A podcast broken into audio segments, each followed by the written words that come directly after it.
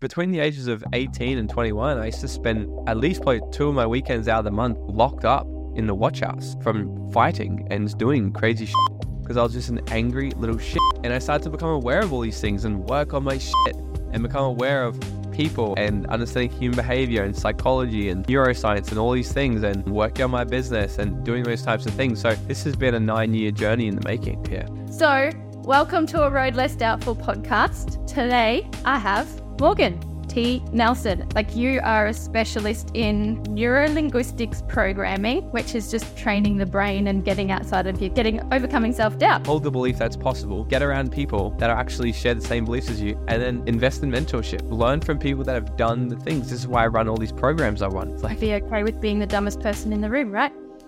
that's one of the things I did for a long time. Welcome to a Road Less Doubtful podcast, leaning into the parts of you that have been hidden away. I'm your host, Emily Wilson. So, welcome to a Road Less Doubtful podcast. Today I have Morgan T. Nelson. Now, I'm not sure if I'm supposed to put the T in there. Morgan, does that make you more important, the Morgan T. Nelson part? That was my first question that I wanted to know.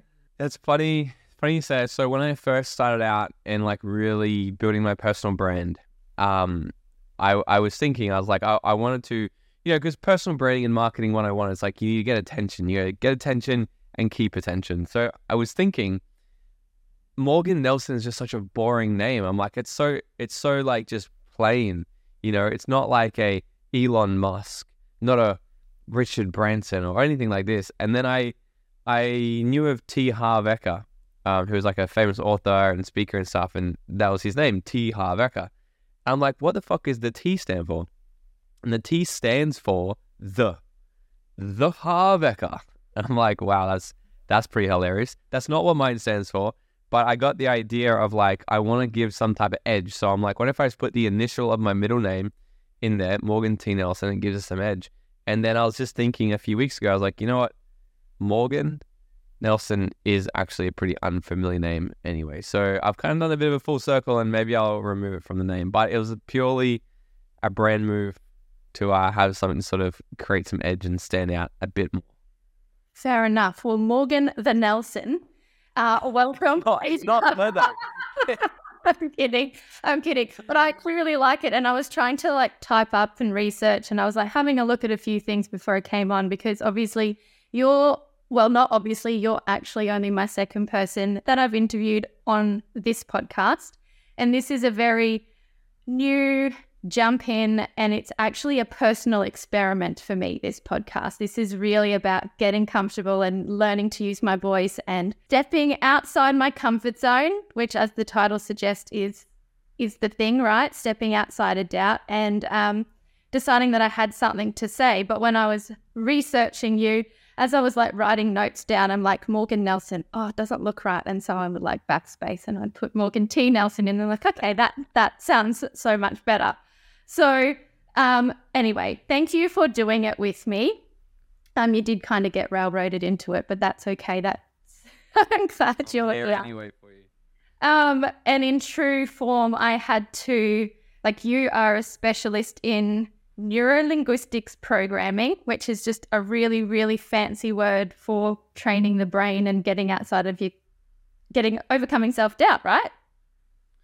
Yes, pretty much. So, so, so if we look at if we look at what NLP is, like neuro linguistic program, if we break it down into the language, so neuro meaning your neurology, um, which is which our brain one hundred percent can be reprogrammed. Doesn't matter which age you are. I was having a conversation with Simona, my partner, last night, and she's like, "It's so crazy that in school I was told that after you get past a certain age, about fifteen to eighteen, they were telling her that your brain stops developing, and that's it. Period. You can't learn anything more. And it's complete and utter shit.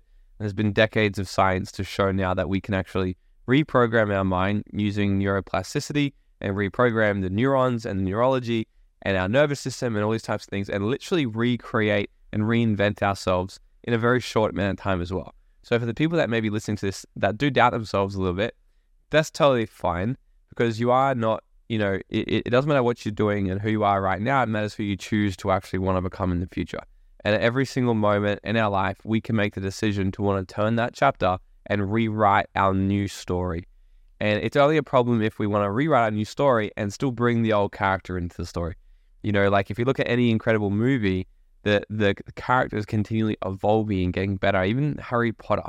You look at the first Harry Potter movie, he's this weird little kid, and then eventually he figures out he's got these powers and blah blah blah, and he takes on this big fucking dude, right? Um, so the whole story of life really should be to continually transform and become a better version of us. Now we just need to learn the skills and equip ourselves with the tools to do that. So neuro, neurology, linguistic, so all about our language. Language is literally, we would have nothing without language because how would you describe anything, including doubt? How would you know you have doubt if you didn't know doubt was doubt? How would we know this? So linguistic like ling- linguistics is literally what will create and destroy all of our problems. People label things. Well, I have anxiety. I have depression. I am doubtful. I am not confident. And they'll they'll create labels and they'll linguistically actually embed this into their psyche. And our unconscious mind doesn't know the difference between what's real and what's fake. But the things that we focus on seem real to us. So if we use language in a way that we say we have this thing or I am this, I am that, or whatever, then our unconscious mind thinks it's real, gives meaning to it, and our will will actually act out the behavior as if it's real. For example, I often get people to pretend that they're eating a lemon. I'm like, get a slice of lemon, stick in your mouth, and bite it down, and and their mouth goes like, ugh, and and they get weird, right? Like you are right now.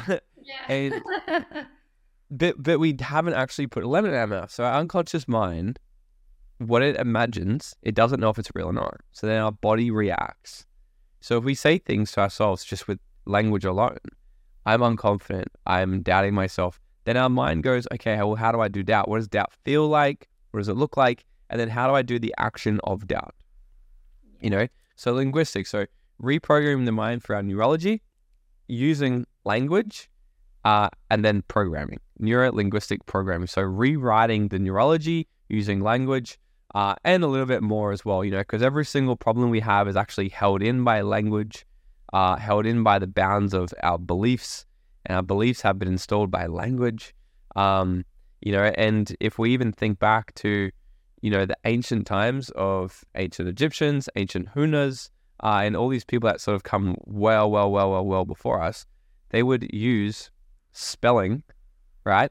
And they would cast spells right? So a spell back in the day, they would literally. I, I just got back from visiting a city in England called Bath, uh, mm-hmm. and and I was doing all this um, touristy stuff, and they were showing that how there was this wishing pond, and what they used to do back then, they would actually write down on this uh, piece of metal or whatever, and they would write down the what's the things like they want to what what what's the word I'm looking for where they, they want to actually like say something wrong about somebody. I really, I'm forgetting the word right here. They'll write down, like, I wish, like, this person stole from me. So the person who stole from me, I'm wishing that you die and blah, blah, blah. And they would literally put these spells, these intentions into a thing and throw into the well. So everything has come back from uh, the intention behind language. There's been so many tests on this as well. There's, there's even been, um, there's a Japanese scientist. What he did was he got a whole bunch of water, okay, the water was in one jug, so same water, one jug. And what he did was he poured the same water into multiple different cups. And underneath the cup, he wrote a word. And he wrote love, he wrote hate, jealousy. He even wrote like swears. He wrote like fuck, he wrote kind. And well, they did, and they sat the water on top of these words for like a week. Then they took the water out, put it in the petri dish, looked underneath a microscope, and every single molecule was different from each other. That doesn't make sense. Like it's all from the same jar, right? But you get the one that looked like love, and under the microscope, it looked like loving and fluffy and just joyful. You see the angry one, and it would look jagged like cut ice. And and then that just you know really makes you think of how much language or just the power of the intention, everything behind it really really has on it. So that's a bit of a uh, breakdown, I guess, of NLP. It's you know, it's not really my only thing though, but I, have definitely sort of obsessed into that. I've become an NLP trainer. I've you know, I've trained close to probably hundred thousand people around the world now in uh, mindset and sort of helping them break through um, beliefs and doubts and all their past programming that have shaped them to who they are now. Um, but yeah. I'm going to go more down the path of how you got to where you are now. Um, because you said the word, there's many different chapters. And I have a thing that, like, you know, you have this chapter two moment. I think we probably have lots of chapters, lots of moments, um, but there's usually a defining moment that that clicks you over into that next thing. But I still want to stay on on this a little bit because I love that because you think it's so easy to to choose the wrong word and inhabit and just it flows out of your mouth and I catch myself doing it all the time. And sometimes it seems so easy to want uh it seems so easy to just change your your language and and everything else changes.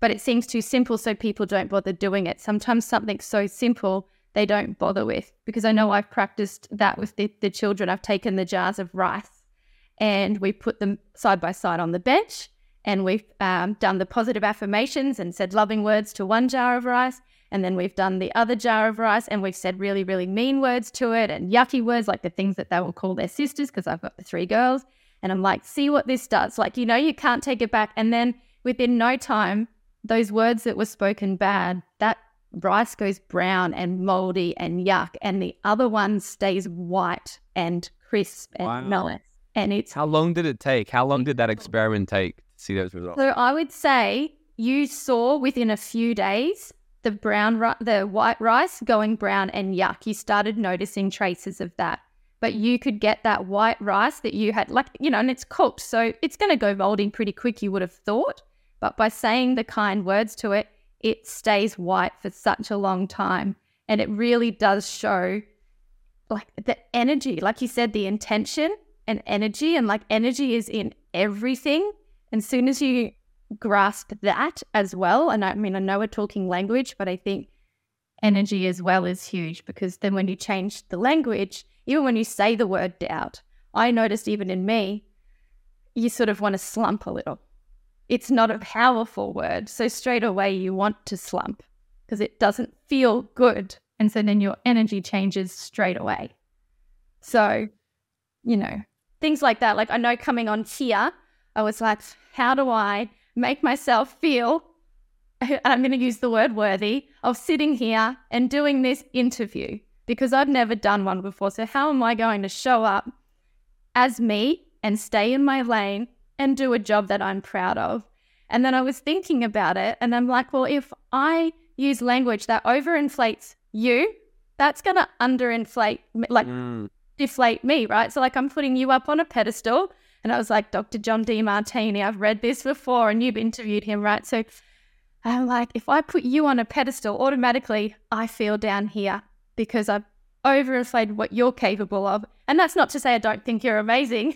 But if I do that, I'm really undervaluing me and not Exactly. seeing my good things. And that happens a lot. yeah, it's exactly exactly what you say. It's not not to take away anything from the person, but it's to actually raise yourself up. And and you know, I, I think starting a podcast is, and I said this to you before you started, it's incredible that you're doing it because I learned so much about myself when I started my podcast. Because I was the same when I started reaching out to guests I thought were killing it in life, and I was like, who am I to bring this person on? And I learned the exact same thing of not pedestaling people and seeing them the exact same. They're still people. Everyone's doing things, and um, you know, so I, I learned a lot about my self worth as well. Um, but one thing I, lo- I love that you said, and this is what people can really take because nothing in this life is is really anything other than the very moment in which we're experiencing right now. That's it. So if we're gonna look at really how to create an extraordinary quality of life, we've really got to break it down and go, well, what does it take to create the most extraordinary moment now? And then how can I continually repeat that? And you see, I've met people. I've met people where I'm like, put you know, put up your hand if if you've experienced any moments of, of being sad or angry, and people hands go up.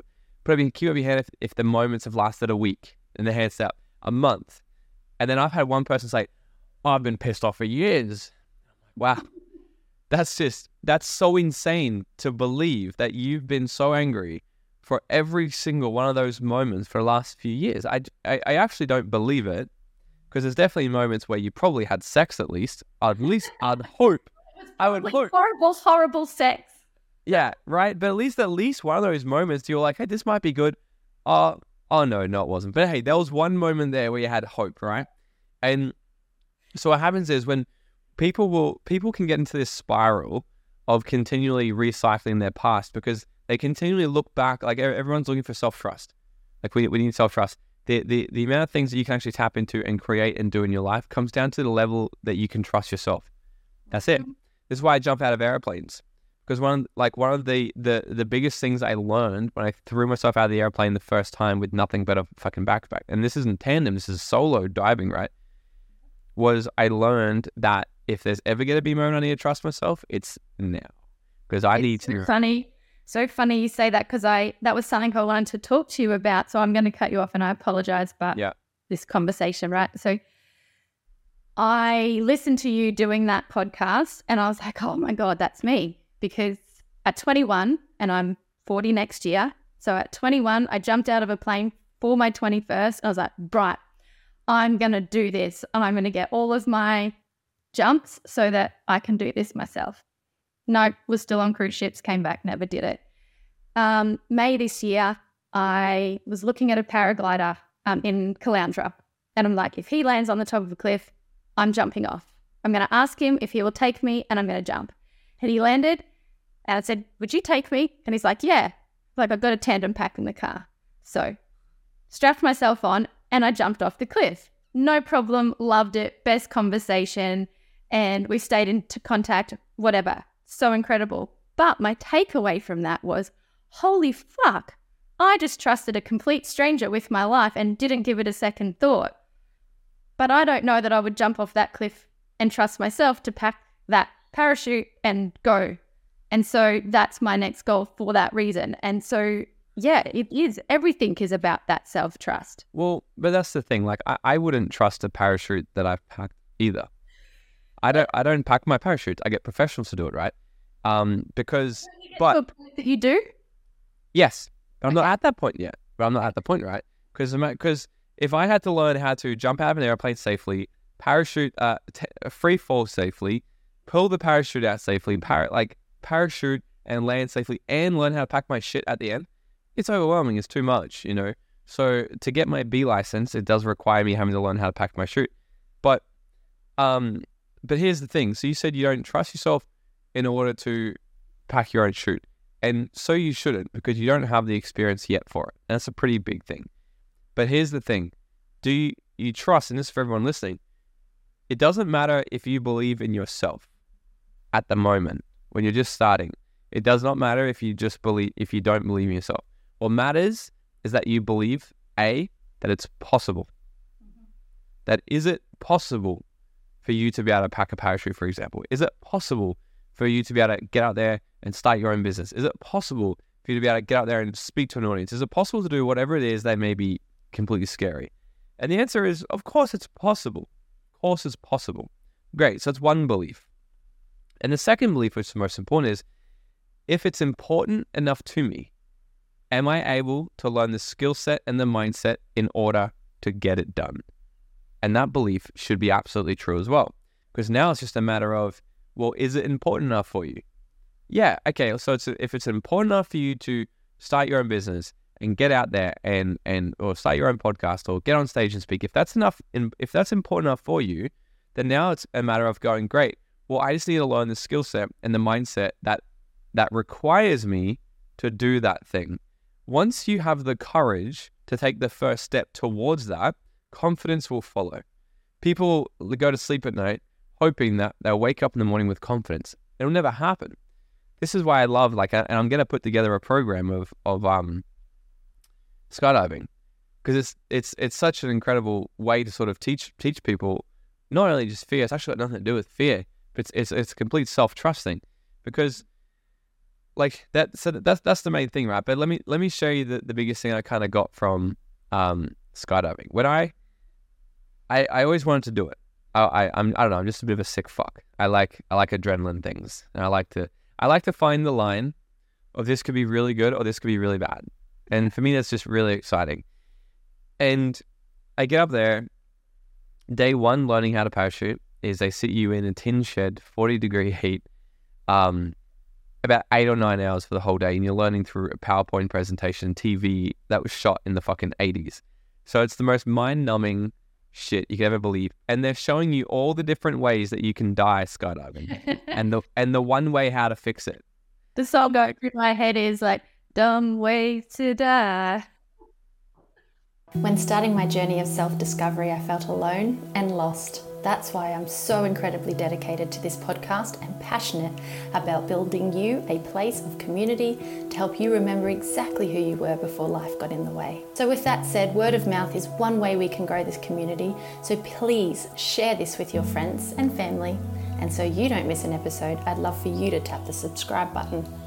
Now, let's get back to the episode. Yeah, right. And and and I'm like trying to not freak out, and they're showing us all these things, and then like, okay, cool. Now let's go tandem parachute. Oh my goodness. Now I know there's all these ways that we can have a malfunction and all these things. I'm like line twists. I never knew you could pull your parachute out and the whole thing can be twisted up. I never knew that was a thing, and I was like, whoa, right. So anyway, the next day I go to sleep that night. I call, I call my missus that night and I say, hey, look, I'm not sure about this whole skydiving thing now. Like, you know, I've lived a really cool life and I'm just not sure if I really need to learn this skill. Like, it's just not really doing it for me. Like, it's pretty, seems like the risk to reward things just doesn't really add up for me. And, and she's like, well, come home then because you're really strong with your intuition and, and all this. And I'm like, well, hang on, just let me sleep on it because I don't know if it's my intuition or if it's just my body saying, this is fucking scary and I've never experienced that level of fear before because it's a pretty intense fear. Because the next day, I'm solo parachuting now. I've done my whole day learning. Tomorrow, you're jumping out by yourself. Like, fuck me. I go to sleep. I wake up the next day and I'm still freaking out a little bit. I barely slept that night. And I asked off the question, I'm like, Morgan, what are you so worried about? So I'm like, I, I like heights. I like this adrenaline stuff. What are you so worried about? And the answer was, well, what if I don't open up my parachute? And I'm having a conversation with myself now, and I'm like, why would I not open up my parachute? It's so dumb. And I'm like, yeah, but I know, I, of course you want to, but it's still a possibility. Like, what if that's just a thing? And then it hit me. I'm like, oh, right. So it's not a matter of you being scared of the heights or jumping out of the plane or anything. You're afraid of trusting yourself to do what's necessary in the moment of chaos. And I'm like, oh my God. you know, and it hit me. So I got my shit together. I put my backpack on and I'm like, I'm going to do it because all I know I need to do is take one step of courage. And then the evidence in real time will show to me that I'm capable of doing what's necessary. And I will build confidence as I'm actually going down. And then all I need to do is actually be prepared and know the things that, that I do know within. So I did all the things. I took my parachute out. I I parachuted down. I landed. And as soon as I got on the floor, it was just like a big fuck yes. And I've been absolutely hooked ever since. Because now I built more confidence. You see, confidence, people people think they would just get confident. And they're focused on the wrong thing. They shouldn't be focusing on building confidence. They should be focusing on building evidence that there's somebody that does shit when most people don't if you want to become a confident speaker on stage, you're not just going to wake up one day and go, I'm now confident enough to do it. You'll probably do it and go, I'm, I'm a little fucking scared. And that's okay. I'm to take a step of courage. I'm to get out there. I'm to do it. And then when I finish, you're like, wow, I have more confidence now because that's just another piece of evidence to show me that I can actually do it. Same as when you do these podcasts. Every podcast, you become more and more confident not really because you're getting better, but more so because you're reinforcing the fact that you did it. So you're not just going to go, I'm a confident interviewer now. You're going to say, well, I've done 100 episodes and I've got 100 episodes of evidence just now. And that's, that's the main thing. If you're somebody who has got drive and determination and grit and all of those things, and I want to be better and I want to uh, dig deep and look inside yourself, you're always going to reevaluate reevaluate where you're at anyway. So like you just said, if I'm at hundred episodes, and I'm sure you're probably the same, or my assumption is you would be, you'll get to that, but you'll still be looking, going, where could I do more, be better, change, grow? And if you're not, there's probably something kind of wrong with that anyway. So for me, I've found and maybe this, you know, this is your world, but I had my chapter two moment and it kicked me in the ass. And so I had to, I had to show up. There was like a moment of, I have to do this now. I don't have a choice. But then that evidence, like you just said, started stacking. I'm like, oh, I can earn the money. I can do this. I can show up. And then it started turning into, I love that feeling. So I'm going to do that a little bit more. And then it started outweighing the other evidence that I had built that was on the other side of that, that I'd built for the 30 odd years beforehand. And so anytime I need to show up in here or at work or wherever, let's say it's going to be the paragliding eventually, I'll be able to take this part of the evidence and go, where have I seen that before, where I have been able to, even when my mind's reverting back to the keep it safe version, right? Well, what will happen is you'll revert back to because what it is is self trust is built on the other side of, as cliche as it sounds, the comfort zone. Because what happens is when we're when we're in our comfort zone and we're doing things where we are confident with, capable at, we're not building any of that self trust because it's just it's it's normal. Um, you know, when you're driving your car, you know, you, you don't it's it's just normal. But if you took your car into a racetrack, you'll be like, oh my god, this is nuts. And then someone teaches you how to drift it around a corner, and maybe you're a bit shit at the start, but it's a bit scary. And you're not very comfortable doing it, but you do it a lot and a lot and a lot. The next time you get back on the road, you'll have this uh, this self trust within you that if someone swerved in front of you, you'd probably have a lot more skills behind you now as a driver to be able to stay safe. Right? First one I've ever used that as an example. I hope it made sense. Because what happens is in our comfort zone, we're not we're not developing more self trust. Every time we do something outside of our comfort zone, we go out there, we do that whole courage thing, build confidence, and it almost like it brings it back and it says to us, shit, that actually wasn't as bad as what I thought.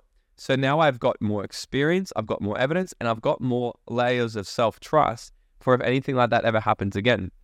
That's why I really, I really have like, and we teach us at our advanced leadership program, like we do things, we put people under tremendous, uh, tremendous stress or pressure um, to help expand their nervous system really quickly so that if they experience anything similar to that ever again, then they're actually equipped, they're familiar with it, and they know how to handle themselves under pressure.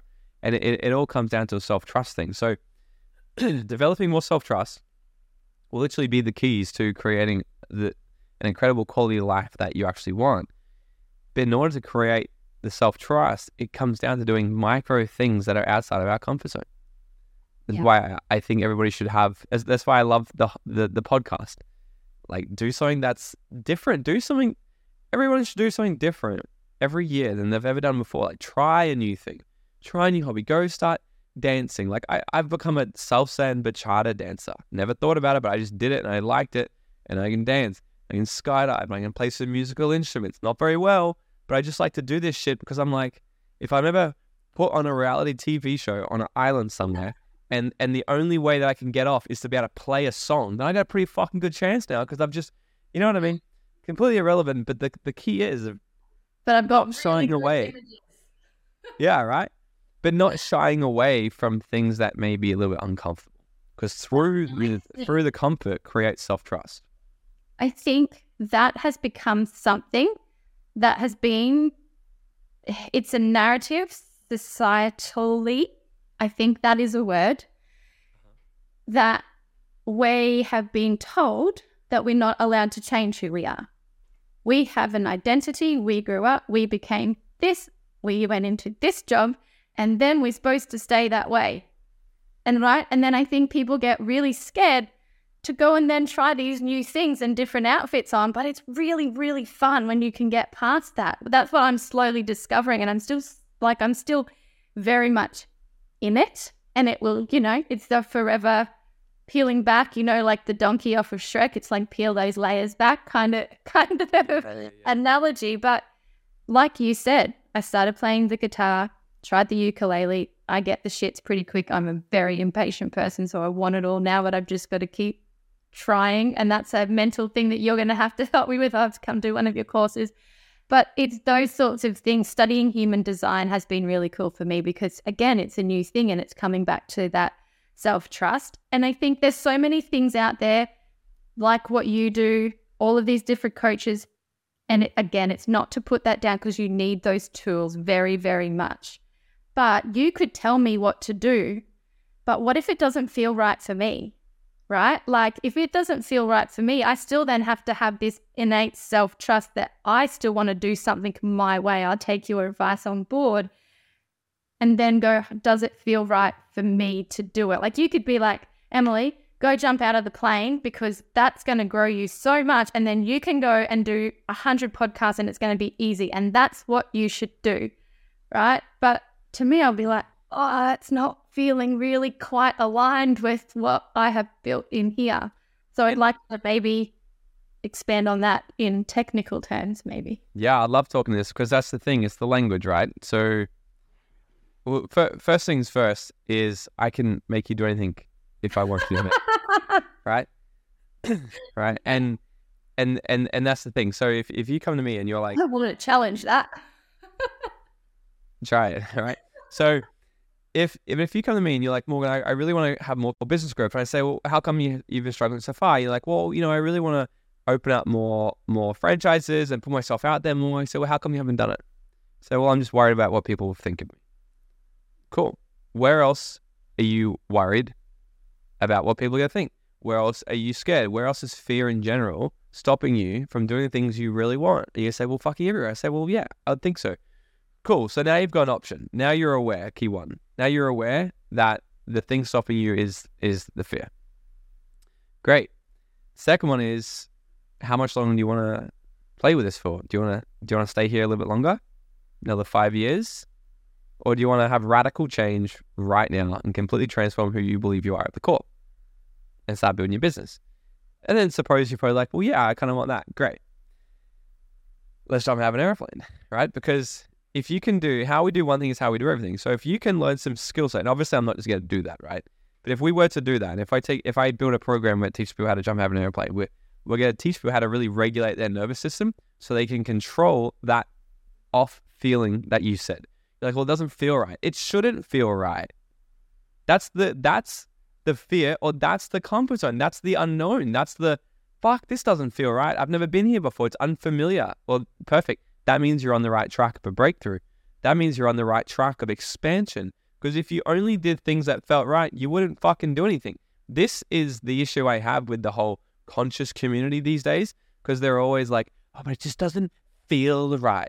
Like, well, stay broke, stay unhappy, and stay mediocre. Like that's that's the reality. If you're only ever gonna do the things that feel right, then you'll never really amount to anything. Because I tell you, the how I know I'm on the right track is when my nervous system's going, fuck, this is scary. Amazing. Lean into it. It's tension. You cannot expand without tension. Imagine if you went to the gym and you're like, I want to turn into a sexy motherfucker. I want to grow my booty. I want to do the biceps and I want to do all this stuff. But I'm not going to put my muscles under pressure. I'm not going to. I'm not going to strain my muscles. What do you mean? But when I pick up this weight, it hurts. Oh, my, my muscles hurt the next day. This must. This, this. This doesn't feel right. Well, great. Do that, and you'll stay exactly where you are. Right. So yes, there's some truth to this. There's there's some truth, but I I don't believe many people understand the difference between um, intuitive alignment and just what's uncomfortable. I really believe a lot I of people. definitely am talking about intuitive alignment and what's uncomfortable. There is a definite, there is a definite difference there. But I understand exactly what you were saying as well on that because it is very easy to stay comfortable and sell yourself. There was moments where I sold myself. So in my marriage, I haven't said this very much, but I sold myself with gratitude. I am grateful that I have someone who will go get the milk, someone who'll make breakfasts, well, whatever, that's not even a word, make breakfast for the kids. So I could, I could sell myself on gratitude and being happy, which was me going, uh-uh, like I wasn't actually happy and fulfilled, but I could stay there based on that, right? And that's still not leaving my comfort zone. So there's just another way to wrap up that that same model. Well, let me ask you a question. When you, how long did you stay in the marriage before, uh, after you knew you shouldn't have stayed there? A very long time because I'm now a recovering people pleaser who can fix Right. everything. And I have a lot of grit, Morgan. Yeah. So I am going to say five years. Right. So five years. And if you had a so if you had of the moment you realize this is not it, Mhm. would would you say safe to say that if you had have gone to him and said, "Hey, I'm over it. I can't do it," then that Mhm. probably would have felt really hard to do. You know, your body would have been like screamed at you. This is fucking scary, Absolutely. right? So see the correlation. But you knew it was right for you, but it wasn't easy. But So also, I could almost then put that back into kind of what I was saying because I also knew intuitively at that, like my gut was screaming at me. And there was a point where I was like, I know. And now I've been able to hold on to that feeling with everything else I've done. And I can go, my gut says, freaking go jump. My gut says, do this podcast. I'm ready. And I don't give my, I do sometimes, but I have to catch myself. I don't give my brain the time Yeah. kick in and change my mind and change my gut response. Yeah. So pretty much like so it's our nervous system freaking out. Okay, so now now let's and the time let's just because we're on the topic of the marriage, right? Mm-hmm. Obviously, there came a time when you were like, "Okay, I'm done. I'm done now." It just took five years. Okay, and it was probably still a hard decision. It was probably really still hard to go through that, and it probably really would have been harder to do it sooner, possibly. And that time might have given you more evidence and more leverage to go, I'm fucking done, right? But if you were to be in a new relationship now and you start to see things that you're like, that's not someone I want to be with, do you think you've now got more strength to call it off sooner? Yeah. Of course. So through the tension, through the uncomfortable feeling, through the experiences, through doing what was hard, you've now got more wisdom, more strength. But it's not it's not a uh, like fuck you strength. It's a I know who I am, I know my boundaries, and I know what I want, and this is not it. And that's still an uncomfortable conversation It is. right? Because you've so so really it's about let's take somebody I, I draw this thing, right? This I explain. This is why the more personal development we do, uh, the the better everyone's life is going to be, pretty much, right? Because it's if if if there's a level five problem here, but as a level two person, it, it's a big problem. It's a humongous problem. But if it's a level five problem, a level eight person, it's a very little problem same problem, different person. And I like to think about that of the expansion of your nervous system. Because now when I look at, and you definitely as a business owner as well, right? Put yourself in your shoes 10 years ago, be able to handle some of the stress you go through in the business. Maybe 10 years ago, be like, I couldn't do it. But through the consistency of overcoming hard things, doing hard tasks, the stress, the the failures, the setbacks, the grit, the pushing, the uncomfortable conversations, the getting up when you didn't want to do it, doing all these things has built you and expanded you into this person that when you see a level five problem, you're like, it's easy. Someone left the business, easy. Just you know, what I mean, I remember the first time someone quit my business, I was like, fuck, the whole business is gone. Now I'm like, oh, it's just a Tuesday. you know, bring a new, and it, and it doesn't phase me as much. And that's the whole idea of doing things that are hard. So that there's the underlying thing. So it's not just the whole. I just like to use the airplane as an analogy because a lot of people just have the fear about it. Yeah. Sometimes I've told people to go jump out of an airplane and they do it too easy. And I'm like, fuck, maybe I'll go take you, I don't know, dancing, right? Because everyone's got their thing, right? Everyone's got their thing that, but when they're quite often, when you're faced with some level of resistance, that is what you should lean into because it's going to expand you more and more and more. However, this advice probably isn't for every single person. Everybody has different thresholds at different points. Let's say if someone's listening to this right now and they've had nothing but 20 years of uh, abuse, domestic violence, um, narcissistic behavior. Like, let, let's just say that they're they're they're so crushed, you know, internally, and they don't believe they're, you know, their self esteem is very low, their self confidence is very low. And then I say to this person, hey, get out there and just go ask that person at the bar for a date. They'll probably shut down so much. Or let's say if I say, hey, get up on get up on stage and deliver a speech to an audience, their nervous system because it's shrunken so much because now it's just trying to keep them in survival. It's like I'm just trying to get through a fucking day. I don't want to care. I don't need a hundred eyeballs looking at me, judging me, right? So, in order to put them on stage, for example, it may be the hardest thing in the world to do. But then let's say if I take somebody like you, who's like a badass bitch, going through all these things. And you were just talking about. So I've got questions. So keep going. Ah, okay, okay. No, no, no, go, go. Or we take you, or we take the person you are in six months. Because what I'm getting at is you're doing the things. Hmm. You looked at you looked at starting a podcast, and you told me from the start, this is going to be some growth for me. Like, and that's why you're doing it because it's not easy. You're like, but I'm leaning into it. Yeah. And so the you are you who you are in six months will look back on who you are now and go, I'm so glad of, of who I've become. However, the things that you will be capable of doing in six months to who you are right now will be totally different. And if I was to push you and say to you, everybody here should just go jump out of an airplane to face their fears, some people might go, that I can't even comprehend that. It's not a fear thing. It's literally a survival thing. My nervous system can't allow it. But for a lot of people, they're at the point where they're like, yeah, let's let's fucking do it. This is making sense. Absolutely. Yeah. It's interesting how you you can change so quickly, but it takes so long at the same time. There's a lag. Hey? There's a, there's a lag. Think Yeah. about it like stretching a rubber band, Mm. right? You stretch a rubber band, you send it to where you want it to go. And and you hold that vision, you manifest, you do whatever, you hold the vision, you see it so clearly, you see the life you want to create. But then what happens is eventually, but if you hold the vision for so long, eventually the rubber band has to catch up. Yeah. So there's a there's a lag, and then sometimes it happens really fast. Like it's happened to me. I was just over in in the UK speaking at this huge event, and these are things that I've called in for years. I've I want to speak at events like this. I want to meet people like this.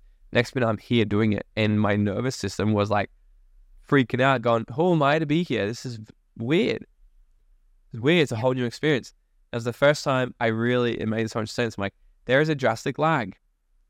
So you call the things in you want, you know what's happening, but then your body, your nervous system, everything catches up where you're like, oh, and it has to come along with the growth. But this is the most important thing with with really expanding and getting to a whole new level. Everyone can redesign their life, reinvent themselves at any moment. Hold a brand new vision of yourself and never let it go. And then do things that are hard and life will be easy. But if you do things that are easy, life will be hard and the vision will become a, a distant memory of the past.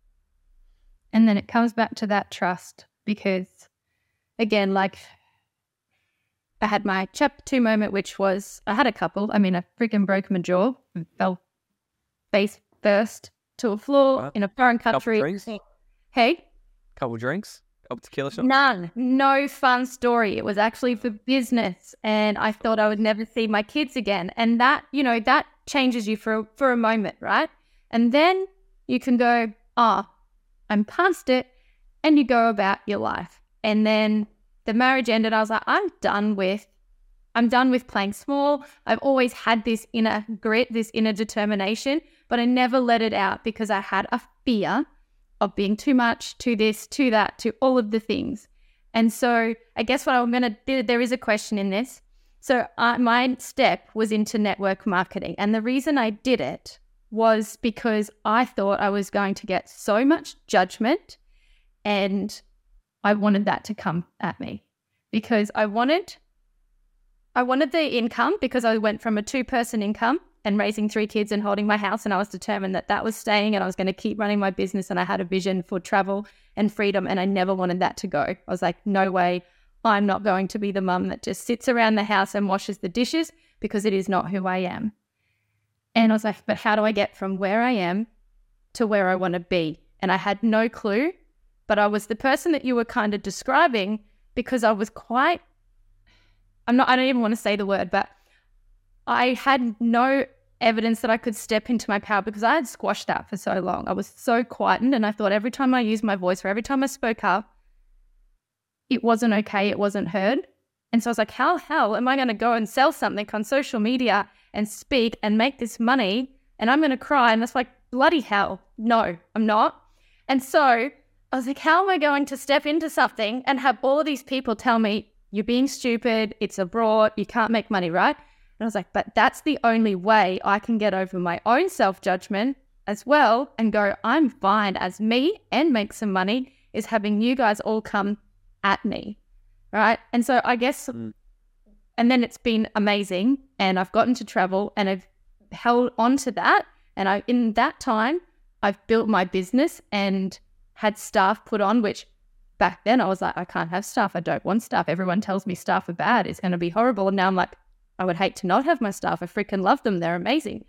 So that's what I'm saying about the whole, it can change overnight and feel like it takes so long because then you're like, what's next? Where can we go? And enjoy the journey and enjoy the looking back. And I never really did looking back and seeing what I had done and giving myself the credit as well. And I think a lot of people maybe need to hear that as well because it's all a journey. It's not just happiness over there and sadness here. It's like all of the things in between. But my question to you, with all of that said, is you had your chapter two moment, and I would assume one of them is what happened to you. Now, I'm going to say, was it 21? Am I right? 2019, 21? Well, what happened at which were you, were you referring to? when you thought you might want to take your life. Yeah, 19. 19? Tried to. You tried to, right. And Yep. then you stepped into like that network marketing space. And I would just like you to take people on a journey and like why you chose that, why, and maybe if you want to share a little bit around what led to that, because I think that's a huge thing from that. Because people can look at you and go, easy, right? He's Morgan. He, Yeah. of course, he can jump out of a plane. Yeah, totally. Um, so before I get into that, one thing I just want to say about the judgment, okay? Uh, did you get a lot of judgment or no? In this, if I did, Now, know how you said you're like, I want people to come at me. Did it happen or not? not very much. Not very much. So we we will we will project out into the world whatever's happening inside of us. So if we ever want to clean up what's actually happening in our external environment, we've got to first look within. So if there's any, you know, if people are worried about judging and people like I, I had this revelation one day I was at an event and I saw every single time they'd put a question, you know, who wants to answer this question? People would pick up the microphone and start talking and I would judge them and I'd be like, look at this fucking person, think they're so good picking up. There's like 5,000 people in the room, right? I'm like, because I'm thinking, I would never do that. Like, you know, and I was judging them. And then I was thinking to myself, I was like, why would I never pick it up? I was like, because everybody would judge me. And I said, well, maybe I only think they're judging me because I'm judging everybody else. And I joked But- about that when I jumped in because I said I judged people in network marketing because I didn't believe Yeah, it. there we go. Yeah. Right, so it's so then I made it a game for the rest of that event. I said every single time somebody picks up a microphone, I'm gonna think of one thing I like about them. Hmm. And before the end of the event, I was picking up the microphone, sharing things because I just legitimately believed that other people were looking in for greatness in me as well. And so we can literally clear up our own projection of the world, uh, our own perception of the world, if we clear up our own projections within. Um, so me, 19 years old, yeah, taking lots of drugs, drinking a lot, low self esteem, low self worth, um, in in an abusive, narcissistic kind of work um, environment where I was really controlled. Um, I was an apprentice carpenter, and I got to the point where I literally thought it'd be more painful to stay on this earth than it would be to leave. So I tried to take my own life at 19, and in that process, I realized that I literally have given up on every single thing that my life really stood for before, which was just joy. I'm like, I just want to live a great life. I just want to be happy. I want to travel. I want to smile. I want to laugh. And I gave that all up. So I, I made the decision that moment that nothing will ever be more important than my own happiness ever again. And I moved back down to where I was happy, back back home, back on the Gold Coast. I cleaned myself up. Um, yeah, I still partied a lot, you know, but I wasn't as destructive as what I was. Um, it was more so for fun versus a vice. And then at 21, I actually started a network marketing business as well. And I actually had no idea what it was. So I didn't go into it with any preconceived ideas or nothing. I just thought, hey, I can make money here. And when I started it, then opened the floodgates of all these people who I thought were my friends being like, oh, pyramid scheme, you're an idiot, you're a loser, you can never do this, who you think can be successful. At least I had one person say to me, you'll never become a millionaire. And I'm like, "Oh, fucking watch me, motherfucker, right? And um, you know, and and so I went through years of these things as well, and then I I I am very grateful for it because I had to start to learn how to develop thick skin to begin with, but then mm. I think that term in itself is not very useful too because I'd rather because what happens now is I literally haven't had a hater in a very long time, and I've ran out of them because they've all jumped on my side, and they're like, actually, this guy's good. You know, I've ran out of haters because now they follow me and now they're fans, or they're just dissolved, dissolved into the thin air because they're like, fuck, I was an idiot. He actually did do well. Um, but you know, like like you said, there is the journey. I've been working on myself since 21. I'm 30 now. Listen to my first personal development CD at 21 years old. I started to understand a little bit more about how humans work and some different philosophies to work to live my life by. Like one of my favorite philosophies I learned at 21 was don't wish it was easier, wish you were better. I was like, wow, that's a good one. Stop trying to think the world is doing me bad. Stop trying to stop thinking that you know, everything out there is bad and start wishing that I was just a better person to deal with the things that were happening in my life, kind of everything we've been talking about. It's not the event that's happening to you, it's how you res- uh, respond to the event that happened to you. That's it. A lot of people react, and that's all they do. They react all day through their life. Someone cuts them off in traffic, and they're like, oh my God, this is the worst thing that ever happened. And they're so, so angry still when they get to work. An hour later, they walk into the office and Betty says to Sally, Sally, how you doing? Oh my God, you wouldn't believe what happened to me. I almost died in traffic. Well, what happened, Betty? Sally? Oh, somebody cut in in front of me. Well, are you okay now? Did you die? Oh, no, I didn't die. Then shut the fuck up then, Sally. That's what you feel like saying to her, right? But we all know someone who something happens in their life and they blow it up and they, they're still, and they, they talk about it for a decade, you know, and it's like, it's, and, and yes, there's healing and yes, there's things and right, but a general type of thing, a lot of people are reacting to things instead of responding, instead of looking at things and being like, how can I just consciously respond to this?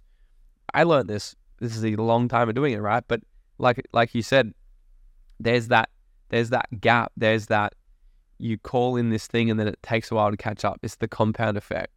So I started doing this all at 21. I started becoming aware of my traumas, becoming aware of all the anger in my life. Like I, I used, between the ages of 18 and 21, I used to spend at least probably two of my weekends out of the month locked up in the watch house from fighting and doing crazy shit because I was just an angry little shit. And and I started to become aware of all these things and work on my shit and become aware of people and and understanding human behavior and psychology and neuroscience and all these things and um, working on my business and doing those types of things. So this has been a nine year journey in the making here. Hey guys, if this episode resonated with you please take a screenshot and share it to your Instagram stories and tag myself at A Road Less Doubtful. And if you're ready to lean into the parts of you that have been hidden away and start your road to less doubt and have way more fun, I'd love for you to join our community of like minded women who build each other up inside our free Facebook group. Tap the link in the show notes below, and I can't wait to see you on the inside and travel this journey together. Yeah, but you're still a baby. It's not. Yeah.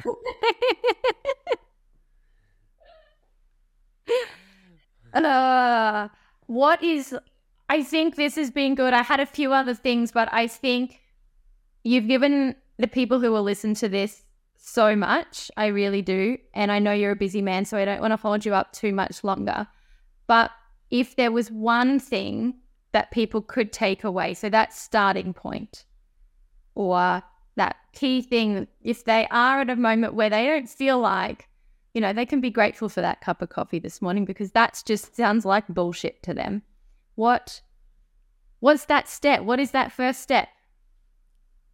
What would you give her? What would be your piece of advice?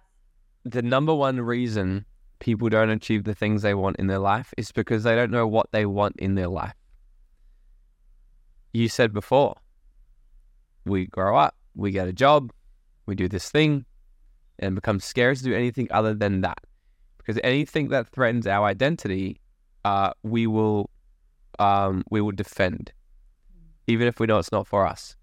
So when we say anything, I am, anything that throws the words I am, we'll identify with. So if I say to the average person, who are you? They'll say, well, I'm a carpenter. I'm an accountant. I'm a worker. I'm a this. I'm a that. So when you start talking about, hey, creating extraordinary things in your life, it starts to threaten who they believe they actually are. So if they're not an accountant, not a lawyer, not an engineer, not a doctor anymore, who are they? And that is a scary question for a lot of people. And a better way to sort of look at it is to first get really clear on exactly what it is you want to create for your life, not your career, not who you think you are, but just you, you as this soul, you as this entity, you as this thing here having an experience on earth. What experiences do you want to create? That that's the thing, you know, and knowing that you can morph into whatever your next chapter is, right? So the first thing I'd say is get extremely clear on exactly what you actually want to have. Okay, what is it you actually want to get? Second thing I'd say is to get around people that also want similar things and then learn from somebody who has that thing. Figure out what you want, get around people that also want it because you'll have a collective belief, you know, without going so deep into this, but our beliefs will actually control all our behavior. Okay.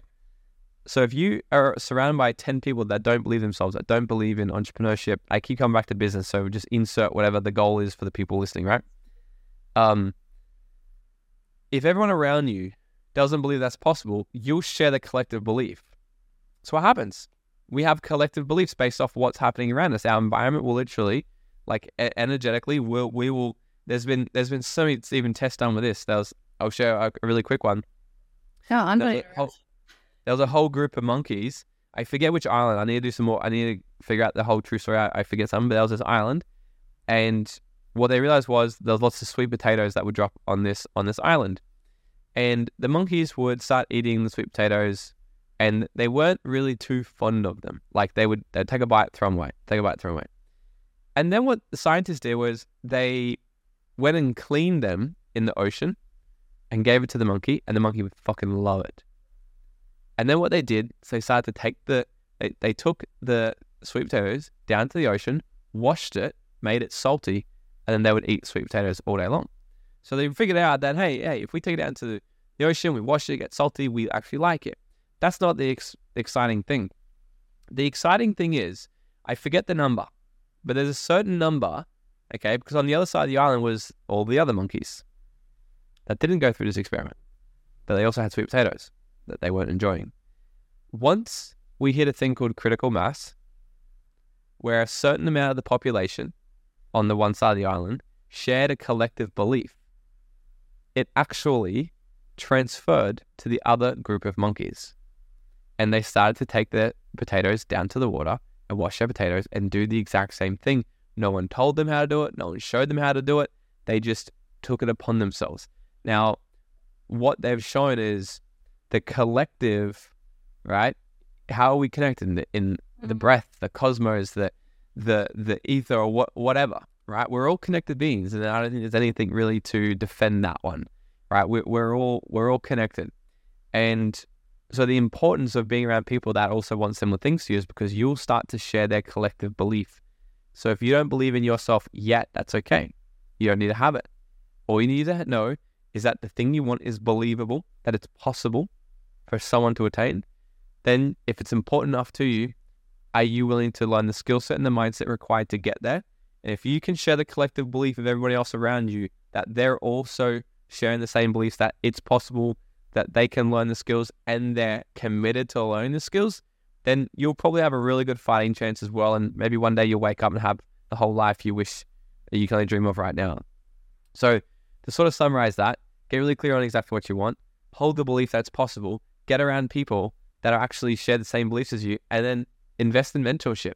Get a mentor right? Learn from people that have done the things. This is why I run all these programs I run. Because, like, dude, I've spent the last, I've invested nearly $300,000 in myself, done all the things myself, and I, I give people a year's worth of coaching in a weekend. Yeah. It's like, I'd be okay with being the dumbest person in the room, right? That's one of the things I did for a long time. How can I be the dumbest and the poorest in every room I walk into? Yeah, I love your answer, and I know I said I was going to let you go, but I feel like I want to add something if that's cool with you. Yeah. because what you were saying about the monkeys and actually everything you said um, with working out what it is you want i just had this just a couple of days ago where i was like i don't know what it is. I do the values and i do the this and i do the that. And then someone asked me the question they're like is it that you don't know or that you don't think that it's a good enough answer? And i was like oh it was gold right? Because for me it's like things adventure, freedom, travel, variety. Like that's there that's up there on my my top values. But I'm like, that doesn't make me a good person, was the story, because where's my family? Where's business? Where's all of these things that I had built my beliefs based on my childhood, based on however I became that person, whatever success used to look like to me, didn't have any of those words in it. So these things were just fun. They weren't grown up words. And I was like, oh, it doesn't feel important enough. How can I have purpose if these are my three things? And I was like, oh my God. But after I sort of thought about that and I went, well, hold on. Every time I do that, shit gets better. Things are more fun. I'm more ready to go. I love having conversations. Cool. So if I just hold on to that, why? Why do I have that belief? And it's then led into now I have a look at who I have around me. I'm like, these are those people, and they don't judge me on that. I'm judging me on that. So I love that you said that, but I just wanted to add that part because sometimes we're doing it based on what other people have put in as not what we really want. Definitely. If if we're doing if we're saying things to ourselves, I should do this or I should do that, we'll shit all over ourselves and we're taking on the ideas and opinions of the people around us. But your purpose in life will be found at the combination of two things. The things that you absolutely love and then how you and then how you can be in service of other people Mm, by doing those things you love. yeah. Well, you can spend your life doing the things you absolutely love, and then you find a way to add value to other people's lives, I really think we're here to help each other. I 100% agree with you. So, so for you, it's just the idea if they're the things you love, um, My brain's flowing at a million miles an hour this last couple of weeks. You have no idea. It's insane. But the other thing, just real quick, is have you heard of the Ho'oponopono prayer? Yeah. Yeah. So I just feel like that's a very similar thing, right, to what you were saying with the monkeys, because it's you saying that prayer, getting rid of that energy, negative, bad, whatever, emitting that, and then putting it out there. And whoever that's connected to breaks Well, away. the idea. Hello, hello. It's Emily here. You guys may have heard me talk about human design and will continue to do so throughout my podcast because it's helped me to expand my life using it as a tool along my journey. If you would like to take your first step on a road to less doubt, then download your own free personalized human design chart by clicking on the link in the show notes. Then, as you follow along on socials or the podcast, you'll be able to integrate this and gain more clarity of who you are and remember who you came here to be. Lastly, I'd love for you to join our community of like minded women inside our free Facebook group. All links are in the show notes. All right, back to the episode. the idea behind the Ho'oponopono is this. The story is the psychologist who created it. He was ancient Hawaiian Huna, Yeah. and he was number one number one psychologist in Hawaii. And they asked this psychologist, like, "Hey, can you? We want you to come out to the prison because we can't keep a psychologist down here. Uh, this is the most out of control prison in all of Hawaii. Yeah. Can you come here?" And at first he turned it down, and he's like, "Finally, they they nagged him. They got him out there." And what he did, he said, I don't want to see a single patient. All I want to see is all of their files. Bring me all of their files, close the door, leave me alone. and for like six or so months, these guys thought, like, this guy, we're paid for him to come down. He's meant to be the best. He's not doing anything. Because all he did was look at each individual file, open up rapists, murderers, and say the Ho'oponopono. I'm sorry. I love you. Please forgive me. Thank you. I'm sorry. I love you. Please forgive me. Thank you. But he wasn't saying it to them.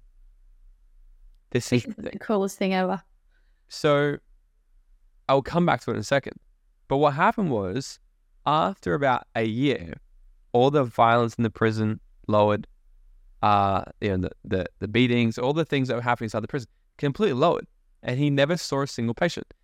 And this is where the whole perception is projection thing was actually born from the ancient ancient Hawaiian Huna. So what they believed is things only exist in your reality because it somehow exists in you. Now you might be like, "Whoa, I'm not a murderer." Sure. However, given the circumstances, could you commit murder? If somebody was to come and try and steal one of your kids and put a gun to their head, could you pick up a knife and put it through their head? Yeah. Probably. Probably. And you'd be like, well, he fucking, you know what I mean? So because it exists inside of you, this this is the depths of doing the work on ourselves. Right? So what he did was he looked at all this and said, How come how is this me? A really good question to ask. Anytime we're faced with things that uh um we're not happy with, we're done wrong by, someone's done bad things, we say, How is this person me? And we take we take responsibility for other people's shitty actions and we say, How how is this me? How have I created this? And then we forgive the parts of ourself that perhaps we haven't forgiven yet. And the idea is eventually it it goes away. Because when we when we heal the things inside of us, there's no emotional charge to it anymore. Because have is there murders around still? Yeah, probably, but they're not in my awareness. They're kind of my awareness. So I've done so much of these types of things around violence and blah blah blah. But when I was 18, I'd go out and all I would do would get into a fight. Like it follows me. Right? So that's kind of the idea of it. And I think everyone should everybody can actually do that every single day. And, Yeah. and say that that Ho'oponopono prayer to themselves and continually do self healing. Imagine if everybody did that. Imagine if we hit the point of critical mass like the monkeys in the world. That's the interesting thing. Imagine what would happen Yeah. to the rest of the world. I think that's an amazing space to stop in because if we can take some ownership on ourselves and then that forgiveness, and like you said, what you see in others is within you, the world would be such a better place. And we would be freaking amazing. So, on that note, thank you so, so much for today. I really, really appreciate it. Thank you so much for having me on. Partway you ran late, apart from that, but other than that. Thanks for having me on. And you know, if um if you people want to find us, the best place to find us is Instagram. Go to at Morgan T Nelson, or we've got a podcast as well, Dream Out Loud. Um, and actually, I've got a thing. we- We've just we've just created this thing. I've, I don't think I've told you. Like literally a couple weeks ago, my team created this quiz, and people can go through this quiz. So if they're feeling stuck or or, or anything like that in life, and they're like, "What's my next thing?" They can answer these questions, put in the quiz, and it'll spit them out an answer based off my four pillars and then it gives them a customized training video um, to help them sort of have that breakthrough. So I can send that to you as well, and um, if people can check that out, it's, it's pretty cool. Amazing. Well, we will link it. You can obviously tell this is like my second one, and I had no idea what I was supposed to say at the end. So Morgan did a shout out to himself, which is amazing because he's good enough to do that. But I can vouch for that because I've been to a few of his events and I've heard him speak. So go and check him out. Thanks for listening, guys. Bye.